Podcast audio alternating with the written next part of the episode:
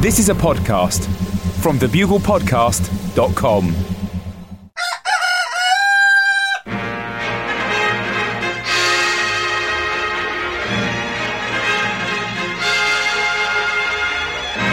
The Bugle, audio newspaper for a visual world. Hello, Buglers, and welcome to issue 212 of The Bugle for the week beginning Monday, the 5th of November 2012, the final Bugle of the Obama era, stroke the final Bugle of the first of Barack Obama's five terms as president, stroke the final Bugle of the beginning of the end of time, stroke the final Bugle before new President Mitt Romney has John Oliver rounded up, impounded, and executed as an enemy of the states, deletes, according to the verdict of history um, either now, either next week, or to be on the safe side, in 100 years' time. That's really when you know for sure about history. Although it is a fair bet to have Adolf Hitler down as a major tit. I am Andy Zaltzman, and I'm in London, where there has been a bit of light drizzle this week, which was quite annoying because I was out without a coat and I got slightly damp. And in Stormageddonsville, USA, it's John, the Hurricane Tamer, Oliver. Hello, Andy. Hello, buglers. Well, well, well, Andy. It has been quite a few days here in New York. it went from kite flying weather to kite losing weather pretty fast and pretty fucking windily. Uh, on Sunday night, Hurricane Sandy blew into town, blew through town, and in doing so, blew parts of town over, all the way uh, uh, through the night and into Monday. And everyone here has been dealing with the fucking mess ever since. There's still no functioning subway and no power to lots of the city. But Paul and I, we're not going to let that stop us doing the bugle, Andy. If we had to power this studio by rigging up a generator to two bicycles, we would pedal our way to power like a drugged up Lance Armstrong. Or, to give him his accurate name, a regular Lance Armstrong. Boom, Andy! I'm just seeing the shit out of a weather front and a disgraced junkie cyclist. It's going to take more than some fast moving air to keep me down. So, what's going to happen, Andy, is that in this bizarrely powered studio, considering we are slap bang in the middle of the blackout zone, we're going to take some of the scarce supply of electricity in New York over the next 40 minutes and we're going to waste the living shit out of it. Like we've wasted power 212 times previously. It's what Benjamin Franklin would have wanted.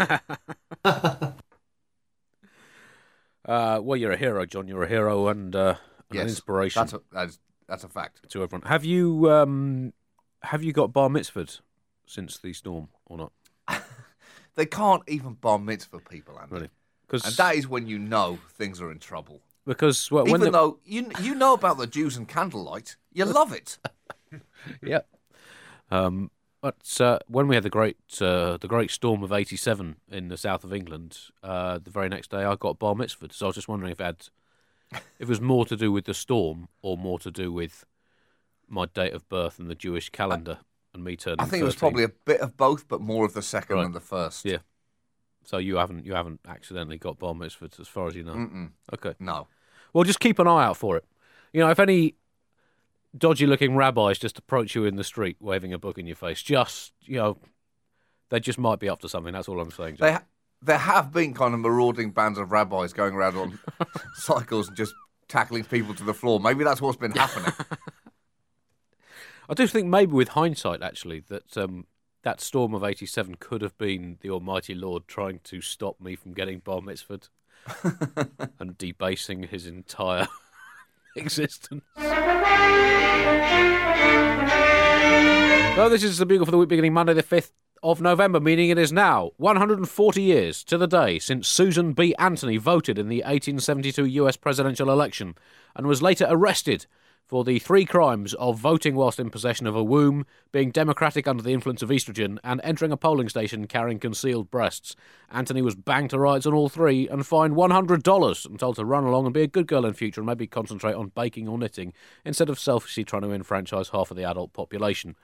Also, uh, 407 years since Guido Fawkes tried to blow up parliaments and the King in London, and that man needed to take a chill pill, and he was given a chill pill in the form of being hung, drawn, and quartered. And we sacredly, arguably, that is too chilled. Uh, and we sacredly commemorate the failed gunpowder plot and its attempt to destroy Parliament by annually putting on public shows of what democracy is all about, needlessly wasting public money, making things go bang, and making people go ooh. As always, a section of the Bugle is going straight in the bin this week. A review of Halloween 2012, which is rated 5.8 out of 10 on the Inter- International Festival rating scale. Disappointing. That's the worst Halloween for six years globally. So, where did it all go wrong for Halloween 2012? Has trick or treating had its day? Has it become tactically too predictable? Kids turn up, mumble trick or treat, you give them a bit of chocolate whilst vibing them to f right off for another year. Neither side really prepared to gamble. Very few homeowners take the trick play. Probably a wise move in most urban areas these days, but it does make it a bit dull. Very few trick or treaters, on the other hand, prepared to say, do not palm me off with your out of date chocolate Santa Clauses. I did not invest £5.99 in a skeleton outfit for this. Give me fing Parma ham, or I'm torching your fing car. It's Halloween, so it's technically legal. And they've got a point. It is, it is what Jesus, of course, did on the first Halloween, according to the Gospel according to St. Nigel, when, as a 15 year old trying out a new miracle, he accidentally turned his friend Isaac's head into a pumpkin.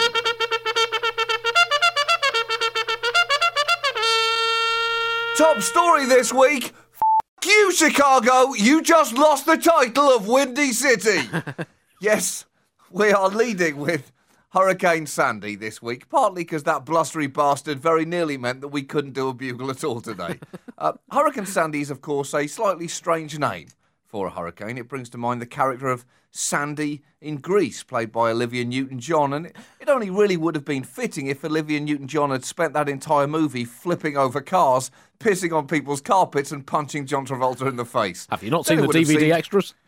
Well, that's it. Then then it would have seemed eerily appropriate. Now, it, is, it has been a while since I've seen Grease, but I, I think she only actually does two of those.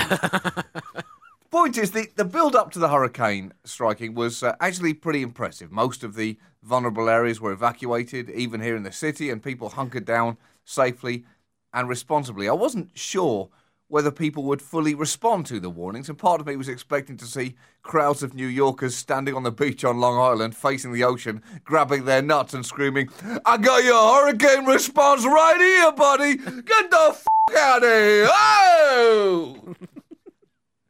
And that didn't happen that much. it did well. Not that I saw, Right. Andy, but I'm not going to say it didn't happen. It probably did happen, but not in the numbers that I was expecting it to. Uh, there was one magnificent moment of lunacy in the build-up, not only uh, just for the city of New York, but for the country of America. I was watching the local news just before the hurricane hit, as yet another reporter stood pointlessly close to New York Harbor, illustrating nothing other than their ability to be proximate to a body of water, when something truly wonderful happened. just over this reporter's right shoulder, suddenly entering the frame, a man on a jet ski started jumping waves and zooming around New York Harbor. That's right. Andy, a man, a man was watching the news, witnessing countless reports predicting the coming of the most dangerous storm on record in New York, and thought to himself, oh my God, that looks terrible. This is truly an emergency. You know what? Reacting quickly is always critical in these situations. So I'd better wax up my jet ski and get out there because I don't want to be the only New Yorker not jet skiing around the harbour when the hurricane strikes. and I will say, Andy, credit to the cameraman at this point because he did not hesitate to pan immediately away from the wet journalist he was inexplicably supposed to be filming. And instead, he followed the jet skier all over the harbour as he attempted to jump off the highest wave he could find. It wasn't, it wasn't clear exactly what the long term aim of this escapade was. But at one point, I was wondering whether he was actually going to try and jump off a wave and high five the Statue of Liberty. that seemed like the only logical endpoint to what he was doing. I just don't know why you would jet ski around New York Harbour as a hurricane blew in, unless you were going to at least try to high five the Statue of Liberty. You're either all in or you're all out. And I was watching this and I realised that although this storm may cause significant damage and suffering, fundamentally, everything was going to be okay. Does that mean, John? Is that is that more American than hitting baseballs off a warship into a crowd of jet skis? Not quite, Andy. No. But you know, you can't compare it with that. That's like you know comparing a pecan pie with an apple pie. They're both American, but one is a lot more American. Because I mean, it's it's a great show of defiance, isn't it? America, America will not be, will not bow the knee to uh, No. to weather. They will not take a knee to a hurricane. No, no, they won't. They won't, and they will get on jet skis when the police, the coast guard, the mayor, and the president would all expressly advise against it. That's not the point. That's almost just egging on people to get on jet skis. That's That's how they take that advice. Uh, America also responded to nature's threat heroically uh, through the Philadelphia 76ers basketball team, uh, who this weekend uh, have unveiled the world's biggest ever T-shirt cannon. Yes. Which I mean, to me, that I mean that timing can't be coincidence, John. They just must have been Mm-hmm. waiting for a moment when America needed some reassurance about itself, and they have unveiled the ultimate American combination of military firepower and free T-shirts. A hundred t-shirts in sixty seconds, Andy. Just th- think that through, and then yearn for the day that you see it. The only problem is now there's probably going to be an arms race across the NBA.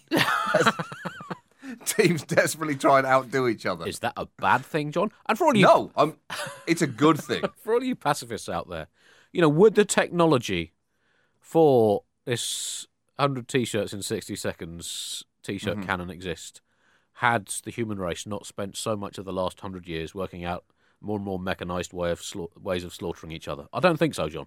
I think that Apparently, the, is. The Chicago Bulls are coming up with a t-shirt bazooka just as a deterrent. They don't want to ever have to use it. We're very much in uh, recovery mode uh, here at the moment in the city. As I say, lots of New York is still without power, and downtown Manhattan is a very strange place to be. It is creepily dark and creepily quiet, which is especially creepy because it's literally never either of those down there. um, it's very hard to get around as the subway has been down all week, and yesterday there were some emergency car restrictions after Wednesday saw the kind of gridlock traffic that you would only normally see in an REM video. But did Michael Stipe suddenly jump out of a cab and start walking over the roofs of the cars and singing angelically? Did he f- Andy? Instead, it was just a symphony of honking and swearing, which at least showed that the city was in some way getting back to normal. So the rule yesterday was that no car would be allowed to drive into Manhattan unless it contained at least three people, which meant the people needed to find two other people to use the bridges or tunnels, which meant that they were going to have to offer lifts to their neighbours, which meant they were going to have to introduce themselves to their neighbours, something which many New Yorkers have been putting off for decades. Either that, or they were going to have to come up with another scheme. You know, get a couple of blow-up dolls, rent a couple of prostitutes to drive in, Curb Your Enthusiasm style, or pick up hitchhikers. None of which seemed like a particularly attractive idea. uh, but I was surprised that people didn't see this as a huge opportunity and stand at the entrance to the bridge with a sign saying "Passenger for hire, twenty dollars to drive me across the bridge." Before jumping into the car, driving across, then walking back across the bridge and jumping into another car. They could have made thousands, Andy. Uh, how did you get uh, get to the recording, John? Did you get a, like, a piggyback from one of the I, wa- I walked most. interns? I walked. I walked most of the way, Andy, and then I did get the intern piggybacks, which I'm entitled to, Andy, because they're getting experience of what it's like to work in television, Now, uh, which is emotionally carrying people around on piggyback. There was actually a lot of talk, Andy, about why this has happened. You know, was it climate change? Was it an angry God smiting down New York for being a den of iniquity? Was it the gays' fault? You know, they often seem to get blamed for natural disasters by people who don't have any scientific pedigree but do have absolute confidence. Well, I mean, that- there's, there's a point. There's you know that kind of chaos theory. You know, the butterfly flapping its wing wing could cause you know an earthquake or whatever. Similarly, you know, I mean, we all know that the gays, as a species, like Mm-hmm. to dance. So, I mean, it's possible that vigorous gay dancing in New York did cause Hurricane Sandy. I'm It not a possible. scientist, but I mean, we cannot rule that out, John. It's possible. It's not probable, but it is possible. Andy, uh, some people have argued that this hurricane has somehow been engineered by highly paid Obama campaign operatives to make him look good and give him a two-point boost in the polls. Uh, the federal government has actually responded extremely well to this crisis, uh, and uh, eight out of ten people have uh, apparently given the president a good or an excellent rating for his handling uh, handling of the emergency. Uh, Romney has the problem that during the primary debates he'd spoken out against FEMA, the uh, Federal Emergency Management Agency, in one of his signature moments of shallow, mindless populism. a statement he was sure to get away with as long as a major hurricane did not slam into a major American city between then and the election, providing a violent illustration of the flaw in the argument for aggressively streamlined government. As long as that didn't happen, he was going to be fine. Uh, both candidates suspended their campaigns uh, this week, leading some to wonder whether the hurricane was in fact an act of God, who also become so sick of the unremitting cynicism of this campaign that he decided to pull a micro Noah to give himself a 48 hour break from the incessant political posturing. I think actually it seems that America seems, seems to have come together slightly more harmoniously than usual. Maybe maybe if nature could schedule in one major catastrophe a month, I think America as a nation would be much happier and more cohesive. Well, that's you're not alone in thinking that because they both went out on the campaign trail again yesterday, and the president argued that, and as I quote, "When disaster strikes, we see America at its best." What by candlelight? the, he It's like a George de la Tour picture. he then went on to say, all the petty differences that consume us in normal times all seem to melt away. There are no Democrats or Republicans during a storm, just fellow Americans. And is he trying to make people nostalgic for the time that they were being battered by 110 mile an hour winds? Because that is how bad presidential campaigns are now. It's almost preferable to have your house destroyed by floodwater than to endure one more election cycle. Well, it's, I mean, it's been quite fascinating watching this. That's you know, he's had big raps, even from uh, some pretty hardcore opponents, including uh, prominently Chris Christie, uh, the Republican who's not been generally his biggest fan. I think it's fair to say. Now, a rare display of bipartisan political manners, and particularly around a country that politically is generally more polarised than a bear that has been covered head to toe in meringues. I, I, don't, I don't know if that works comedically, but the image is a strong one. It's meaningless. it's meaningless, but it's strong. But it does seem that America only learns to behave itself with itself when something terrible is happening to it, particularly if that terrible thing is happening in a predominantly white area. That does seem to make things Yes. move more smoothly. It really helps. it really helps people care here, Andy. And uh, a Republican uh, complimenting a Democratic president. I mean, politics being politics, people didn't think, oh, that's nice. This is obviously a non partisan issue. That's a healthy sign of a grown up democracy. They instantly thought, what the f is this guy up to? He is plotting something. I think he's starting the campaign for his grandson to run for president in 2056. And also, politics being politics, they are probably right. Now, you might look at the hurricane and the devastation and tragedies that it's left in its wake and think there is absolutely nothing positive about this. But of course, you'd be wrong because if you are, say, an investment author and therefore have had your soul surgically removed years ago, then you don't see a crisis, Andy. You see a catastrophe. author, author, We have another word for the Bugle lexicon, ladies and gentlemen. Unbelievable. Author Larry Oxley gave tips uh, this week on how to trade the so called Frankenstorm to make money, saying it's almost hilarious. But the beauty of extreme weather investing is that you don't necessarily have to be ahead of the event. You can just play the opportunity as it unfolds. You're right, Larry. It is almost hilarious. and you should point that out to the families of the 90 people who've died. Their almost hilarious deaths will be made somehow less tragic with the news that you managed to personally profit from their death somehow. and and you're also right in a way, Andy. You can play the opportunity as it unfolds. You can technically do that. But should you, Larry? Should that be the first thought in your diseased mind as a humanitarian crisis unfolds? To see, let's say, a monsoon barreling towards Haiti and saying to yourself, let's hope that thing picks up steam. Come on, mass casualties, Larry needs a new speedboat. Sorry, did I say needs a new speedboat? I meant to say Larry wants a new speedboat.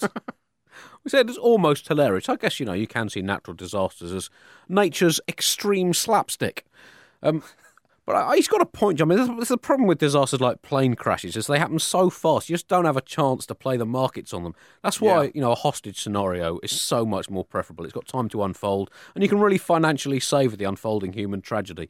Now, of course, on your natural disasters, your earthquakes, your volcanoes, your tsunamis, they're a bit in between. You know, there's no advance warning, but you can then work the markets based on the gradual revelation of the scale of devastation they've imparted, which is why weather events uh, are so superb and famines even better, awesome trading opportunities. Um, you know, for those do-gooders who want an end to global hunger, if we just learn to play the markets right, famine in Africa could solve all the Western world's financial market problems, and then we can invest it back in Africa to stop it happening again. And also, you can lay it all long term against an increase in anti Western resentment fueled terrorism. So, financially, it is a win win scenario, John. And then, of course, you've got things like whether the pharmaceutical sector will develop a cure for malaria. That's a tough gamble, that one. Probably safest to continue back in the coffin trade for now, but start hedging it in a couple of years. If comedy equals tragedy plus time, albeit not that much time these days on the internet, Uh, then tragedy plus time also equals book deal. And tragedy plus time plus more time equals belated full government inquiry. Then tragedy plus ethical vacuum equals investment opportunity. Yeah, he he explained uh, his theory, saying he uh, pointing out that he likened extreme weather investing to an explosion, explaining that the latter needs a fuel source, oxygen, and an ignition, and the former needs a weather event, a high concentration of commodities that can be affected, and corresponding financial instrument. Apparently, he made a- lot of money during Hurricane Katrina, and uh, he said natural gas was a famous hurricane play when Katrina blasted the Gulf of Mexico. Refineries were damaged in the storm, diminishing gas supplies, increasing prices, and causing the stocks of companies like Chesapeake Energy and Southwest Gas to rise.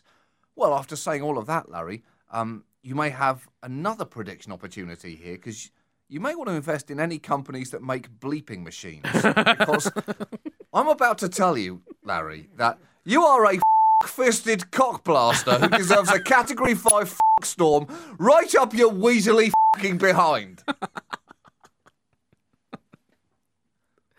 I would Money say, to be made, Andy. yeah, Money to be made. money to be made. I would, but I mean, I guess you could respond to those who claim that this kind of investment and behaviour is ethically questionable. I guess you can reply by saying one, who won the fucking Cold War? Suck it up, commies. and two, all ethical questions, John, are multiple choice. That is that is the nature of ethics. Amidst all the uh, difficulties, there have been some weird sights in New York all week. The restaurants that have opened uh, have been serving and cooking by candlelight. Also, there's been a Mad Max style crush to find any working outlet to charge your phone. Uptown and downtown have been like North Korea and South Korea. One is in almost complete darkness, with people trying to slip across the border to the other one to use some of the mystical sweet electricity juice. And, And uh, the, and the people on the other side are slightly jealous of the water slides. As a, that's true. It works in so many ways. As a consequence, one of the most surprisingly strange things to witness is that I've actually seen a lot of people using payphones in New York all week. It's been like living in a 1980s Martin Scorsese movie. hey, tell Luigi to drop the package down at the South Street Seaport, or I'm going to introduce a Louisville slugger up his ass. no, usually Another audition. you just, you just present. Usually, you just that's Scorsese Smurf, um, summer 2013. Usually, you just presume that the people using payphones are either murderers or drug dealers or drug dealing murderers, and it is so strange to overhear conversations when you walk past payphones in the city that don't involve ransom notes or arrangements for disposing of bodies.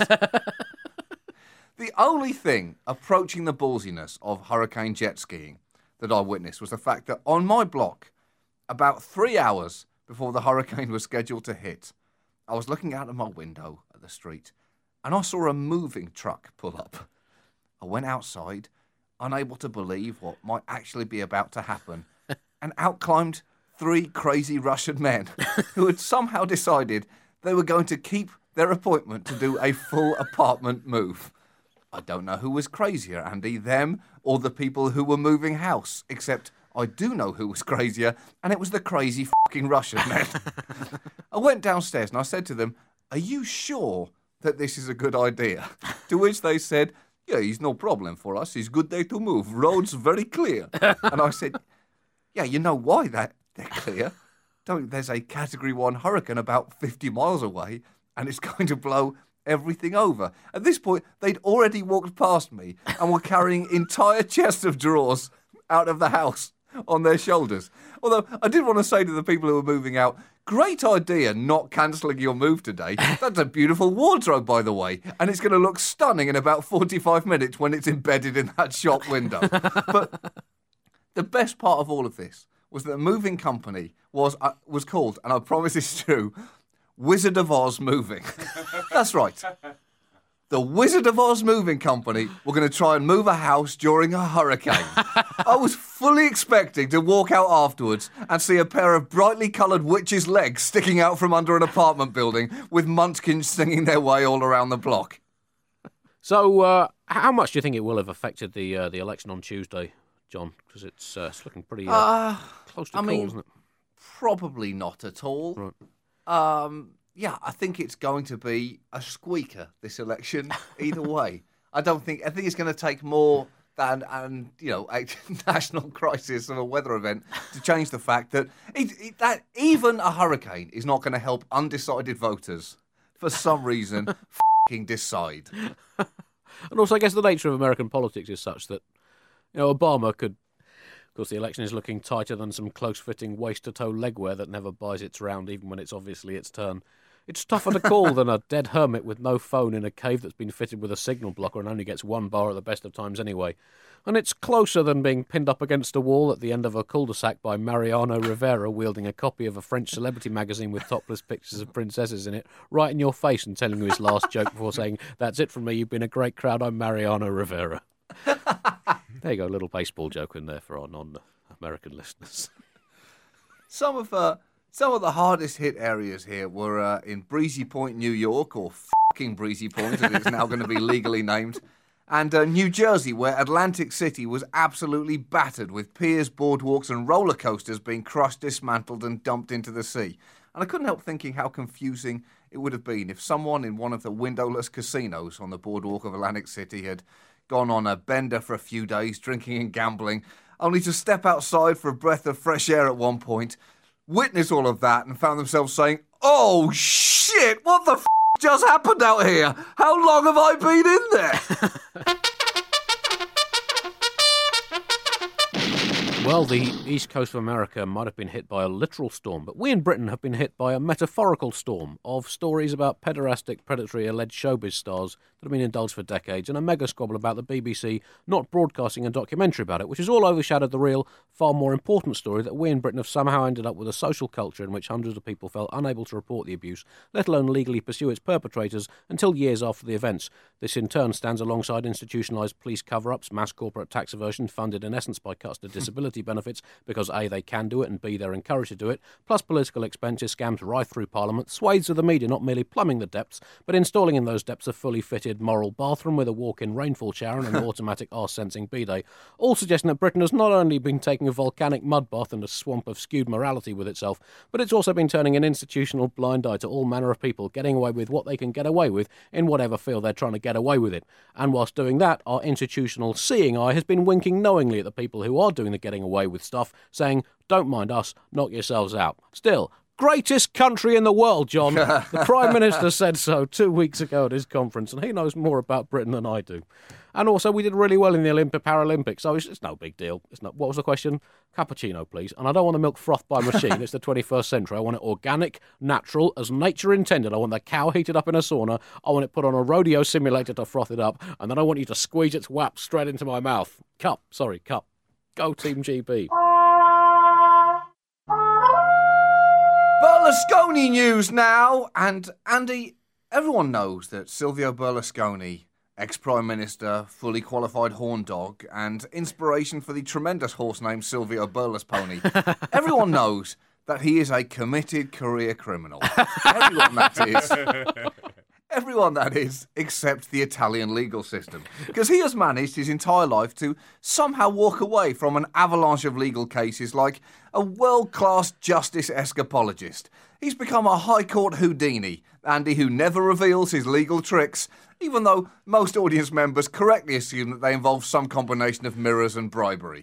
and this makes it all the more incredible that Berlusconi was this week sentenced to a jail term for tax fraud, which is a bit like getting Al Capone on tax evasion. it's not. It's not that he's not guilty of it. It's just that he's guilty of so much more besides that. Now, in this particular case, which is just one course in a tasting menu of criminal charges against Berlusconi, he was accused of taking part of the money declared for the purchase of some US film rights and then skimming it off to create illegal slush funds, reducing tax liabilities for his Mediaset group. Uh, the court actually gave him a longer sentence than the three years and eight months that prosecutors had demanded. However, it later reduced that sentence to just one year due to a 2006 amnesty law aimed at reducing prison overcrowding. Oh, who was involved in passing that law? Back then, I wonder, Andy, and was it designed to reduce one particular person from overcrowding any prisons? But this is Well, it's not just him that would be overcrowding it, John. It's the 20 teenage girls who'd be overcrowding it with him. this is a real blow on, on some kind of medical prescription. He's got to have them. Know, he's still got his human rights, John. Think of his think of his legal team, Andy. Though they, they were on a, a, a, an improbable run of victories. That, the kind of improbable run that the Harlem Globetrotters went on over the Washington Generals. It's almost as if one side was being paid to not try that hard. Uh, and uh, his legal team said that they'd successfully defended him for 13 years, during which time he's actually been convicted multiple times of illegal party financing, corruption, bribery, and false accounting. Although in each case he's either won on appeal or avoided a jail sentence. In other cases, he's either been acquitted or time has run out on the trial under Italy's statute of limitations. And in all that time, he's actually very rarely bothered to turn up to court to defend himself. Uh, he's either queried the legitimacy of the court proceedings or the motives of the jury, or he's passed immunity laws. But one of my favourite details from all these new developments with Berlusconi is that since he's been out of office uh, and his self constructive protection from prosecution has been revoked, he has graciously pledged that he would set Mondays aside for court appearances. Oh, don't do the Italian justice system any favours, Silvio. How generous of you to bless them with one day out of your hectic week banging your way around the world. and that just goes to show how routine being accused of crimes has become for him now, Andy. He commits to court appearances with the same regularity that people pledge to use their gym membership. I'll, I'll, I'll go Mondays, definitely. I will put them aside. I know that I'll feel better about myself if I go. He's also been banned from holding political office for five years, and he has not taken that news very well at all. He gave an interview to one of the TV channels he owns this week and said, This is a political, incredible, and intolerable judgment, and where it, it, it's actually just the last of those words. And he went on to say, there will be consequences. I feel obliged to stay in politics. Yeah, no wonder he feels obliged, Andy. It's the only thing that is keeping him out of prison. He, he gets immunity if he's in office. That should be his next campaign slogan. Vote for Silvio. I don't want to go to jail. now, if he somehow manages to wangle his way out of this jail term, there may be another on the horizon anyway, because his next few Mondays are also going to be taken up with a current trial in which he's charged for paying sex with an underage girl and trying to cover it up. He's about to hate Mondays more than Garfield, Andy. Feature section now and Daredevils. And Andy, you know, we've been training this for a few weeks, and of course, you know, there was the Hurricane jet skier this week. There've been some sensational news involving Daredevils recently, or to give them, you know, their technical names, magnificent lunatics. uh, first, a few weeks ago, there was, of course, a space jump. Uh, Felix Baumgartner rode up in a balloon to the edge of space and then stepped off a platform 24 miles up in the air and hurtled back down to Earth. Now, the one thing I think Felix really missed out on, Andy, was not saying anything just before he jumped. Because he saluted, but he really missed his Neil Armstrong moment. He could have gone with, holy shit, this is high, or ah, actually forget it. Can you bring me back down? or Baumgartner away. Or I think the most appropriate, there is absolutely no point in this. Well, I was very disappointed that he did just go wee, or even Geronimo, or even I can see my planet from here. Um, but Baumgartner is an Austrian man, Andy, which I personally found slightly disappointing because this really feels like something that an American should have done. This is my adopted homeland, Andy, and I really feel like if someone is going to do something this magnificently misguided, this heroically stupid, this discernibly inexplicable, this tremendously pointless, then it should be an American. And also, nice try, Austria, but you're still most famous for Hitler, okay? It's going to take a lot more than riding a balloon to the edge of space and jumping down to make all of us forget that little f***er that you brought into the world. Uh, he makes some uh, slightly ludicrous claims about be, it all being very important scientific research, and I guess you know, I mean, we've learnt a lot about what you know what to do if you ever find yourself stuck floating in a balloon a hundred thousand feet in the air with high tech equipment, a pressurized body suit, and an oxygen supply. I mean, we we all know now what to do in tho- that situation. I just wish he hadn't even pretended it was for science, John. As you say, he is a magnificently ludicrous man. He should have called it as it was and said, Yeah. "I'm just doing this for the fucking hell of it." That is a far more noble, heroic pursuit, John. Did Roald Amundsen get his piggyback ride to the South Pole for science? No, he did it because A, the South Pole was there, and B, he thought he might meet some hot chicks down there, and C, he wanted to see the look on Captain Scott's face when he turned up a few weeks later to find the Norwegian flag urinated in the snow and a message saying, Chilly down here, isn't it? Did Neil Armstrong, John, leg it to the moon for science? No. It was for Cold War politics. That is a far more noble goal. If, Neil Armstrong hadn't built and flown that space rocket, we would all be speaking Soviet by now. And he also did it to see the look on Buzz Aldrin's face when he elbowed him in the ribs and jumped out of the rocket first.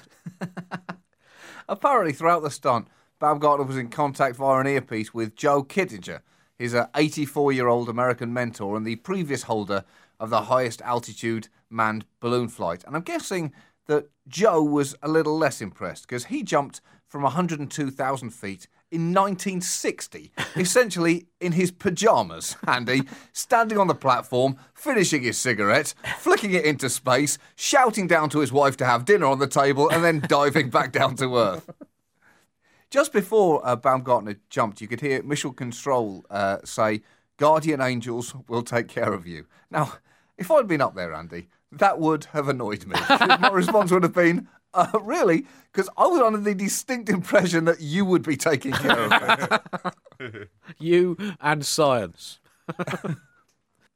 I spoke to him on the phone today. Did you? Spoke to him on the telephone. Did you really? Yeah. What was he? Uh, He did he call you or did you call him? He called us. he called me on another job I was doing. I was trying to give him a girl's phone number, but he, wa- he wasn't having any of it. Is that true? Yeah. Why did someone did someone you know say, Wait. I want to go out with that? Yeah, yeah, man"? exactly. She, she, she, she wanted, she wanted a date with him, but he, he was insisting he was a family man. Right. Well, he's got to be worth a pot for a life insurance payout, hasn't he? Yeah, For that yeah. kind of stunt. Well, he said, I he just said think- though, he said his next, he wants, he's going to give up jumping out of space and become a helicopter pilot, which Mm-hmm. that's a bit dull, doesn't it? Sounds a bit. I want to see if he Yeah. can double up, John, and, and fire himself up to ground level from 24 miles below the Earth's surface. now, that might not have the same visual impact as a downward jump from way above the Earth. As he clambers upwards through layers of rock, chiseling his way past fossilised dino donkeys, secret CIA laboratories, the special underground pod where Elvis, Bin Laden, JFK, and the Queen Mother all live together in the greatest reality sitcom ever. But it would be a far more scientific benefit than jumping out of space, because we're far more likely to need to live underground than a hun- 24 miles above the surface of the Earth.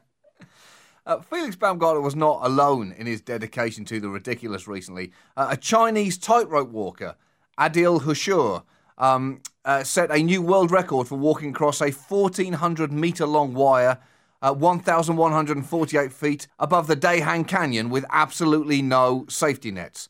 Um, the Aizhai Bridge uh, is apparently the sixth highest and 12th longest suspension bridge in the world. Well, you know, I'm about as 12th as impressed then, Andy. yeah, because you have to do it over the highest or the longest. Otherwise, it just doesn't sound as impressive. That's like saying I climbed the 34th highest mountain in the world. It's the Gurla Mandhata. It's actually over 25,000 feet. That's still objectively impressive, but 12th just sounds terrible. another aerial stuntman, Nik Wallenda, uh, has said that he's planning a tightrope walk uh, at the Grand Canyon, but that he won't be wearing a safety harness like he used when he crossed the Niagara Falls. And uh, oh, is this scientific research as well to find out whether walking across a canyon can cure malaria? And I guess uh, you know it's bound to be politicised. These things always are. These these public stunts. Maybe it'll be seen by some as a metaphor for the welfare state. How a safety harness only encourages people to fall off tightropes. Better that they don't have that fallback and then live in fear of disaster, desperately trying to balance their lives in an almost impossible manner. So I think he's letting himself become a political pawn. When I saw him walking across the Niagara Falls with a harness earlier this year, all I could think was, ah, what a loser. Can't take getting swept to a certain death off a waterfall. Want your mummy to hold your hand while you cross that little boy? Scared of a little bit of water and gravity? I hope I never have to share a post stunt shower with you, Captain Nobles.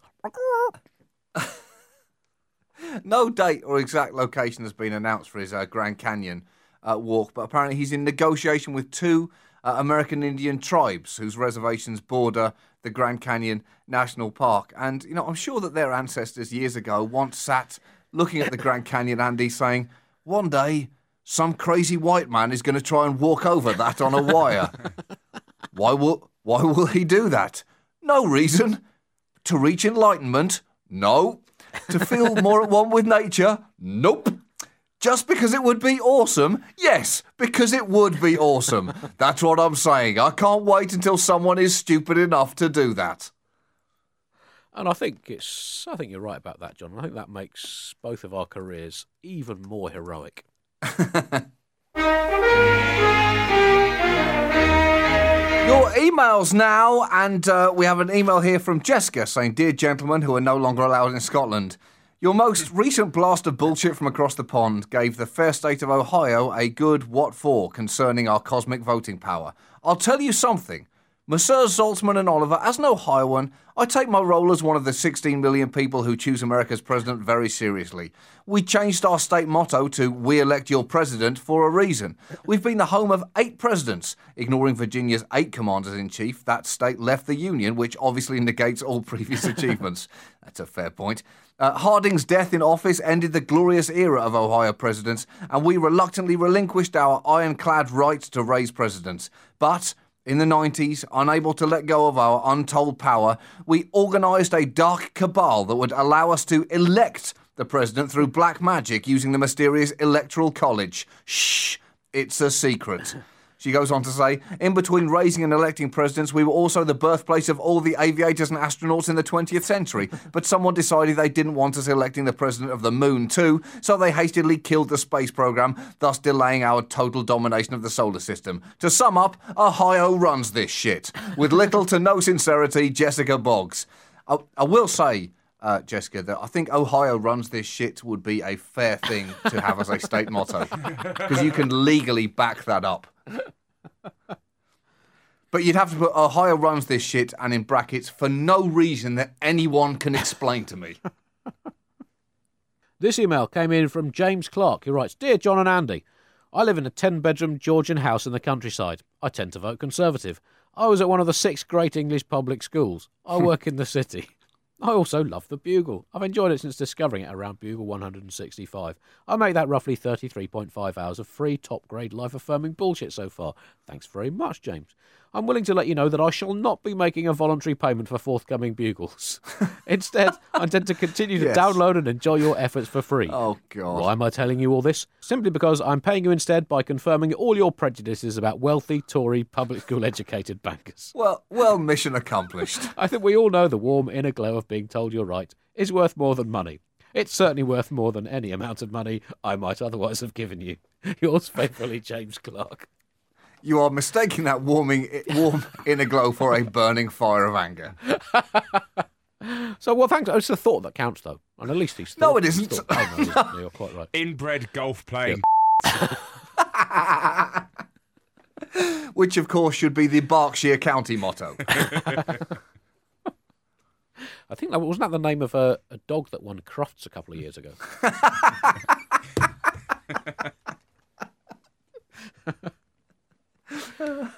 So, well, either you can side with James or you can help keep this podcast going at thebuglepodcast.com.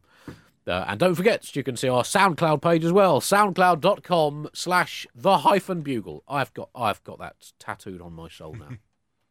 And do keep your emails coming in to info at thebuglepodcast.com. Sport now, and Lance Armstrong's seven Tour de France titles are to be reallocated. The UCI announced that the, uh, some of the titles will be given to the next highest ranked cyclist, known for sure 100% to have been clean and free of drugs. Thus, the 1999 Tour has been awarded to then seven year old Timmy Watkins, who used to do a paper round on his BMX in Milton Keynes. Whilst the 2001 Tour has been jointly awarded as a gesture of peace and reconciliation to Yasser Arafat and Ariel Sharon, subject to blood tests coming back. Armstrong, who had first aroused suspicions by making cycling up mountains at about 120 miles an hour, or whatever he did, look as easy as picking out a hedgehog in a display of watermelons, could also be forced by his former sponsors to re-ride all the routes of his seven tainted tours wearing a pantomime goose outfit by way of apology.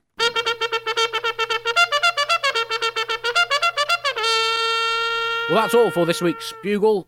That brings us to the end of the first four years of Obama. John, are they going to be another four years? And if so, are they know, are they going to be the next four years, or are they going to be in, in twenty I don't live time? in Ohio, Andy. You're asking the wrong person. Well, imagine that you were living in Ohio, John. Yeah. What- Well, that's the only the only poll Andy, that is important is what do people in Ohio think they're going to vote, or what? How do you think you would vote if you lived in Ohio? Those are the only acceptable polls. Oh, isn't democracy great? Tune in next week where we will exclusively be the only world media outlet to reveal the results of the presidential election on Tuesday. It's nearly over. That's the most important thing. Stay strong, buglers. It's nearly fing over. and if you're in Ohio, buglers, don't do anything stupid. Yes, I think you know what that means. Goodbye. Bye. See you on the other side.